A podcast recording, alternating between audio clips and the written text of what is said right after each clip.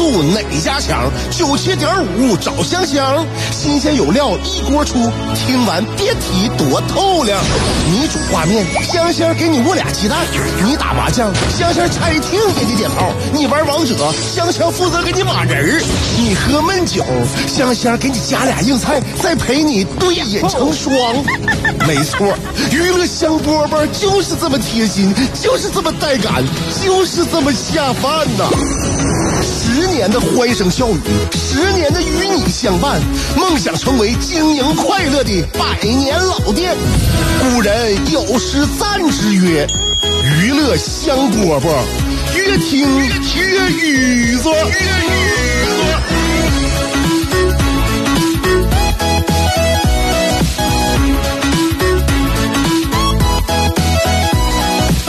香饽饽节目开始了，我是香香，欢迎大家在辽宁交通广播 FM 九十七点五下午两点的时候，嗯，跟我们节目碰面啊，我们每天都这个点直播。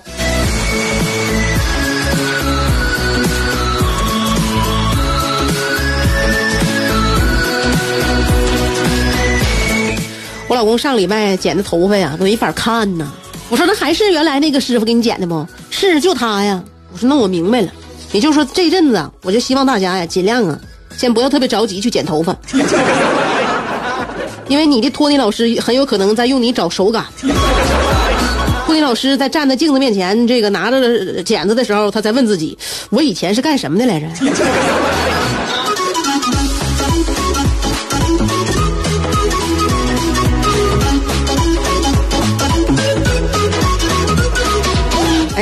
哎，开玩笑啊！该剪头剪头，该干啥干啥啊！这个我们支持支持。现在就是实体经济。嗯，就前一段时间，我就在我们那个楼下小园区里边，地上围呃地地上有一百块钱啊，就地上一百块钱，然后呢旁边围了能有两三个人。我走过去一看，我说干啥呢？大家都搁那看那一百块钱呢，大家转圈看，这合计是捡呢还是不捡呢？哎，你想一想啊，你这你就说，就就这一百块钱，大家都都都在观望，你说是不是像极了我们如今的实体经济？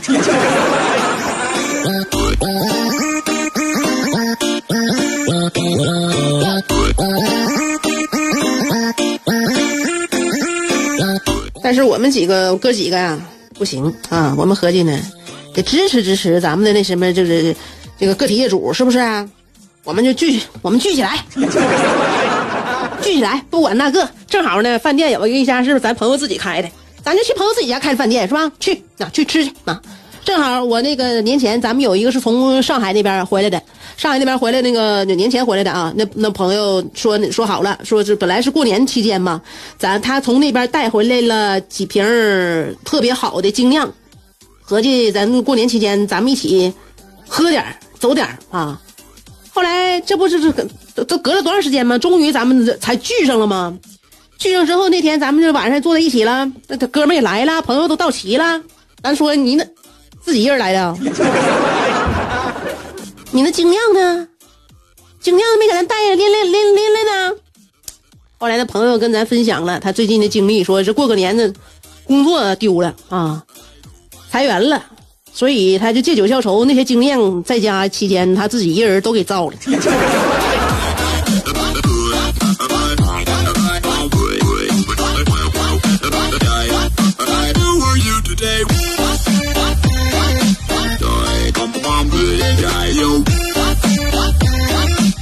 你说咱这些朋友啊，多不容易，多不容易，你说啊。这段时间我在那个咱咱楼里边，我不说别的啊，这个可能我说的说的不太好，嗯，但是其实其实是一个现象，我觉得这个并并不是说这这那个这件事儿我有什么就是质疑的啊，呃，我有一个朋友就是经常呃不是朋友啊，我有个邻居，这邻居吧就在咱家呃楼下啊，隔几层隔几层楼，然后呢，呃那天呢在电梯里边，我就看见啥呢？他拎了一堆纸壳子。往那个就进电梯往楼上走，这个小区捡纸壳子的可都是可都是阿姨呀、叔叔啊捡呐。我第一次看，因为我跟他出来进去也总能碰上，总能碰上。我第一次看到他拿那么一大堆纸壳子往楼上走，年纪也只比我小，不比我大呀。后来我跟我老公相视一对，我这这这四目一对呀。回家，我跟我老公感慨呀，现在好像日子都不好过。小伙以前以前那可光溜了，你比我比我老公那真是光溜不知道多少。现在，当然我感觉现在要不然就是说啥呢？现在纸壳子是老值钱了。所以我就觉得没啥事儿，我就不行，我下楼我捡点纸壳子。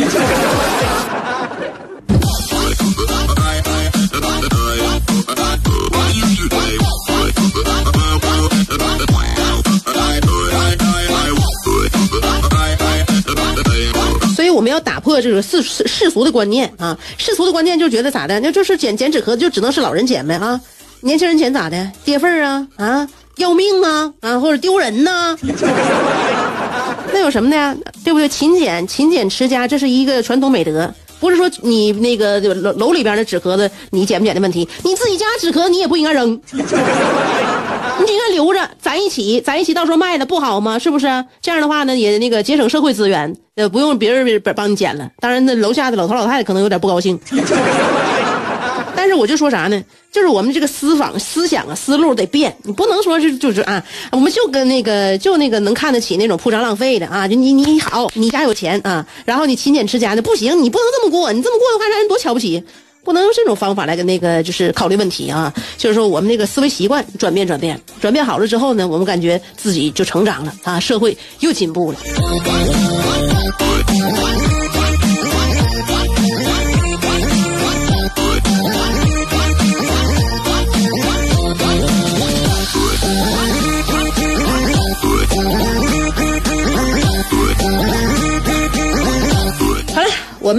节目开始了，没有几分钟啊，给大家一个小板花啊，让我们对未来有些期许。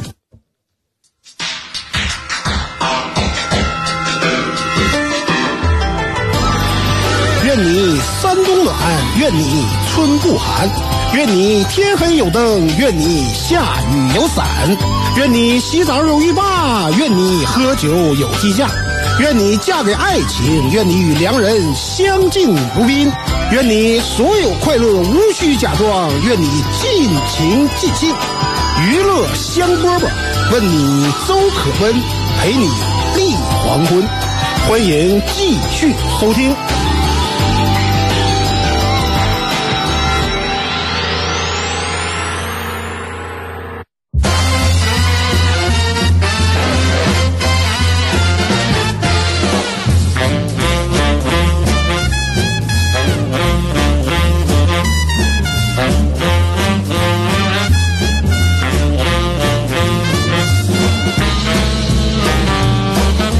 欢迎回来，继续收听娱乐香饽饽。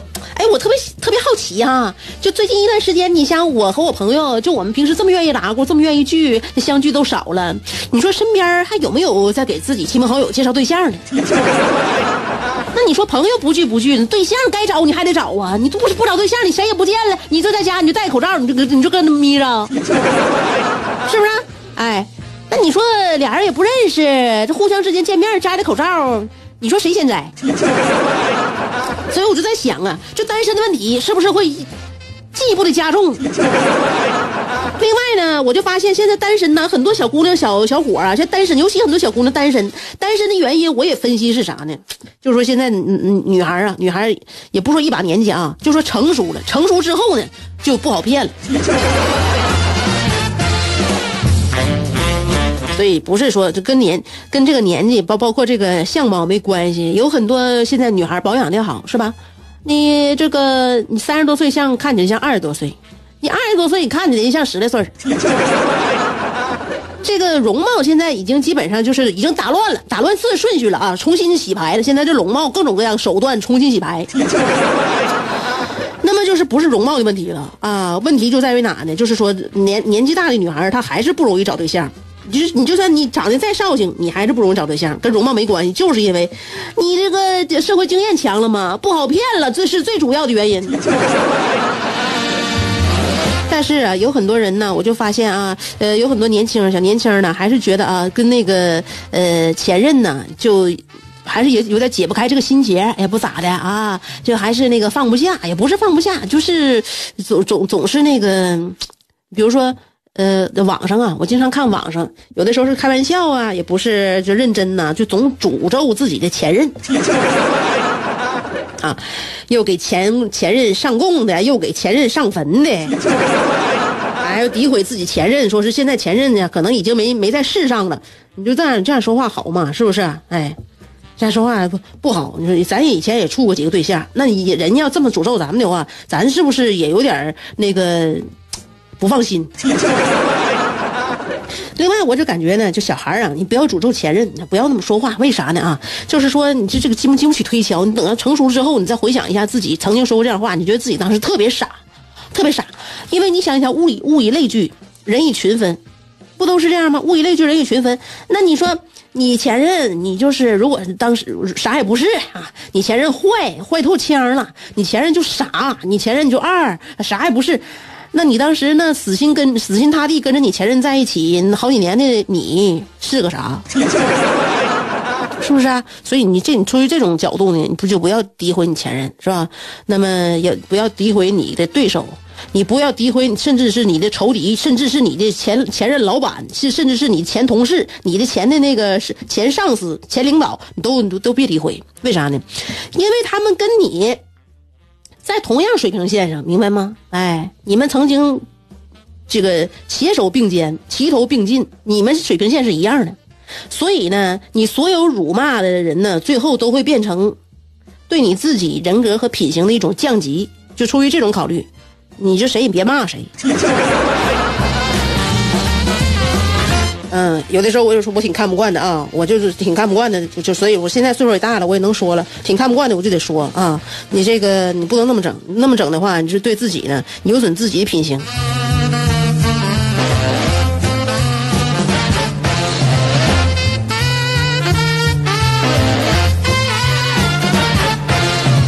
所以刚才我比我本来我想说的是什么呢？我本来想说是现在我想知道知道有没有人给自己身边朋友介绍对象。啊，那现在大家你说，呃，朋友都不怎么出来聚了，更更何况是从来没见过面的丫头小伙啊，就是俩人聚一块，还得一说不定还得一起吃顿饭，这事儿还成不成立？那你说不成立的话，现在这单单身的你怎么整啊？这是怎么整啊？啊，这这不得继续单着吗？这这熟人都不敢见了，陌生人不更不更不能见了吗？这单到啥时候是吧？另外本来亲戚的朋友给咱介绍的对象质量本来就不好呢，你介绍十个都不能成一个，现在你说俩都不给咱介绍了，你怎么整？所以有的时候你就得想一想啊，这是通过自己吧，通过个人努力吧，啊，要不然呢，你就是说你看看开了。我认为啊，只要能看开的人，你不论是走走进婚姻，你还是自己一个人单着，永远单着，只要你看开，都是幸福的，都是快乐，都是没有焦虑的、苦恼的。你就怕你看不开，哈哈。哎，在婚姻当中呢，我觉得，哎呀，我就怀念我曾经以往的单身时光，那个时候没有牵绊，他没有羁绊，多好啊。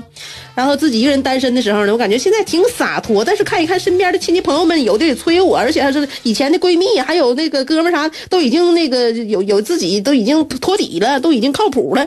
我自己还一个人单着，我还有点慌。你就是这种状态，那就那就拿不准了。说你还没想透彻这事儿，你到底要坚持哪一边儿啊？你没想透彻，你就纠结是吧？你想透彻了，不论你是结婚，你还是不结婚，你都不纠结，你都能生活的很幸福啊。那说实在的，就是亲戚朋友现在给我们介绍对象啊，就这水平也就这样了。你要你要你要看开这点啊，你看开这点。有人总觉得呢，亲戚朋友给我介绍对象，就就找这样式的给我介绍，是不是他们就觉得我就值这样式的？我在他们心目当中也就这水平不？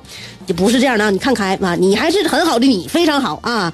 但是问题是在于他们的人脉也就这样了，其他的人呢，他也接触不到啊，所以，呃，所以你还得靠自己。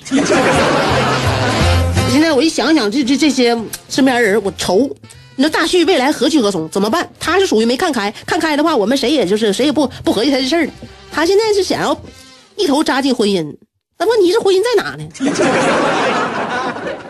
哎，而且现在呢，那大家都都变得就是特独啊，那特立独行，然后呢宅。嗯，以前我们就是跟朋友在一起，我们是非常开心的，是吧？现在有的时候我们跟朋友在一起，我们得核算一下这个时间成本啊。现在大家都干啥呀？大家都是在这自在家自己面对自己，跟自己家自自己跟自己独处，能能能独处七十二小时，都都不带都都不带那个什么的，都都不带嫌枯燥的。他跟谁在一起呀？是不是？那十年前，那不说往不不往前了说，十年前我们以前就这，哎呀，哎呀，打开电脑啊，上上网啊，休息一下。现在十年后呢，不行，我得断断网啊，是直直脖子休息一下。所以我们现在呀，我们被娱乐所奴役。娱乐和奴役又仅限只是一线之隔。那么你是娱乐了他，还是被他所奴役呢？不能够奴役你的娱乐只有一种娱乐，就是娱乐香饽饽。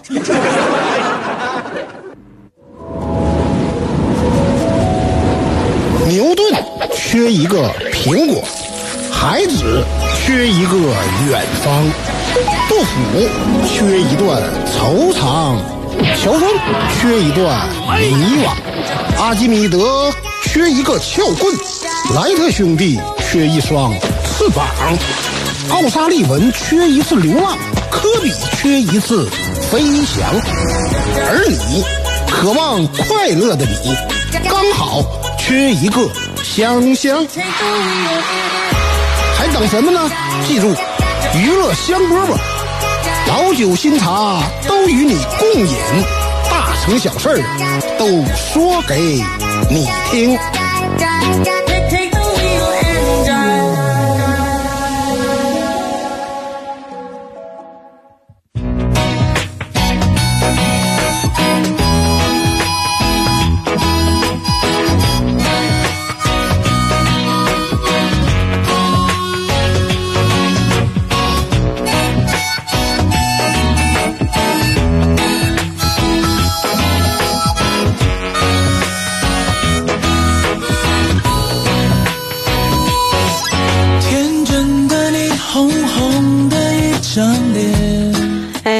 现在回来还是先先说说我大儿子吧。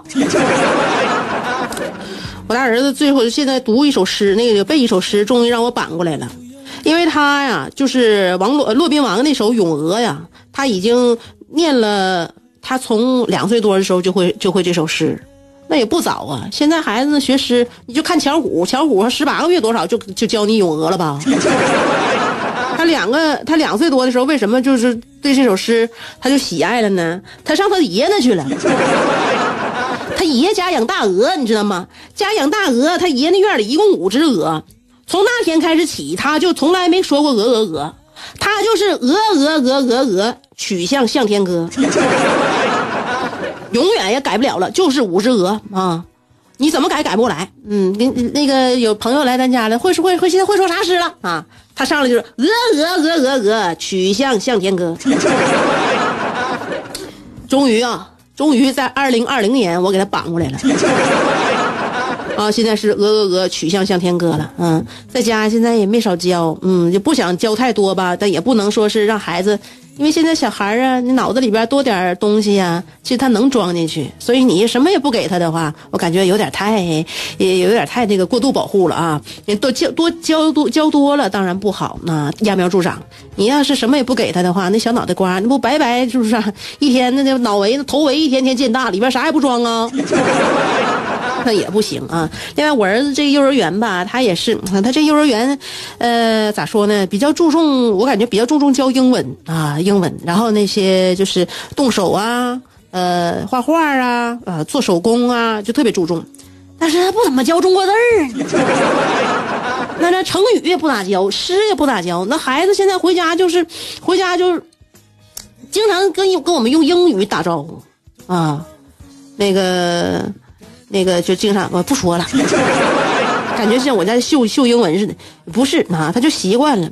后来呢，我就觉得我们这传统文化不能丢失啊，在家里边我得跟他也得跟他讲一讲啊。没事呢，我就经常跟他说一说呃成语，我也告诉告告诉告诉我老公了，我说你没事啊，你也跟那个儿子说说成语，这样的话呢，他听不懂，听不懂的时候，这个时候孩子他出于一种好奇心呢，他就得问你是吧？他一问你的话，你不就有机会给他讲了吗？你先别说是坐下来，来来，儿子，咱俩今天学一个成语啊。我说那样的话，那孩子觉得有点感觉，哎，你是不是让我学习？你平时你就说，哎，你管他会不会你就说，他不他听不懂就问什么什么。那天我那啥，他就说，我就说那哪天再去丽铁公园，是从那小平骑那小平衡车从大坡上冲下来。我说这半年没往下冲了，你还能冲回来吗？他说我能。我说那就让我们拭目以待吧。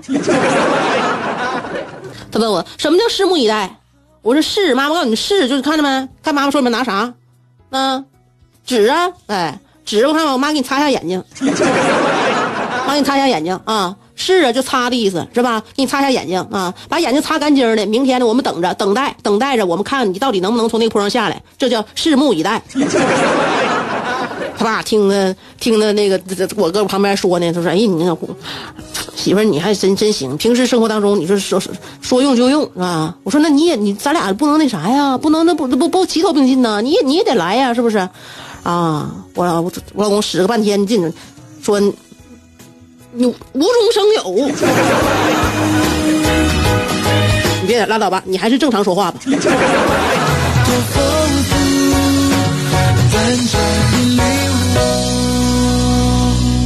好嘞，我们今天的娱乐项目不就到这里喽？明天下午两点钟跟你再约啊。据热心听众反映，常听娱乐香饽饽的人，鸟枪换了炮，骑马又坐轿，巨力换宾利，酒足又饭饱，抱得美人归，招财又进宝，飞象能过河，自摸不点炮。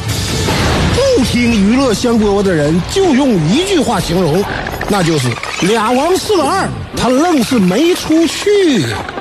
娱乐香饽饽，欢迎继续收听。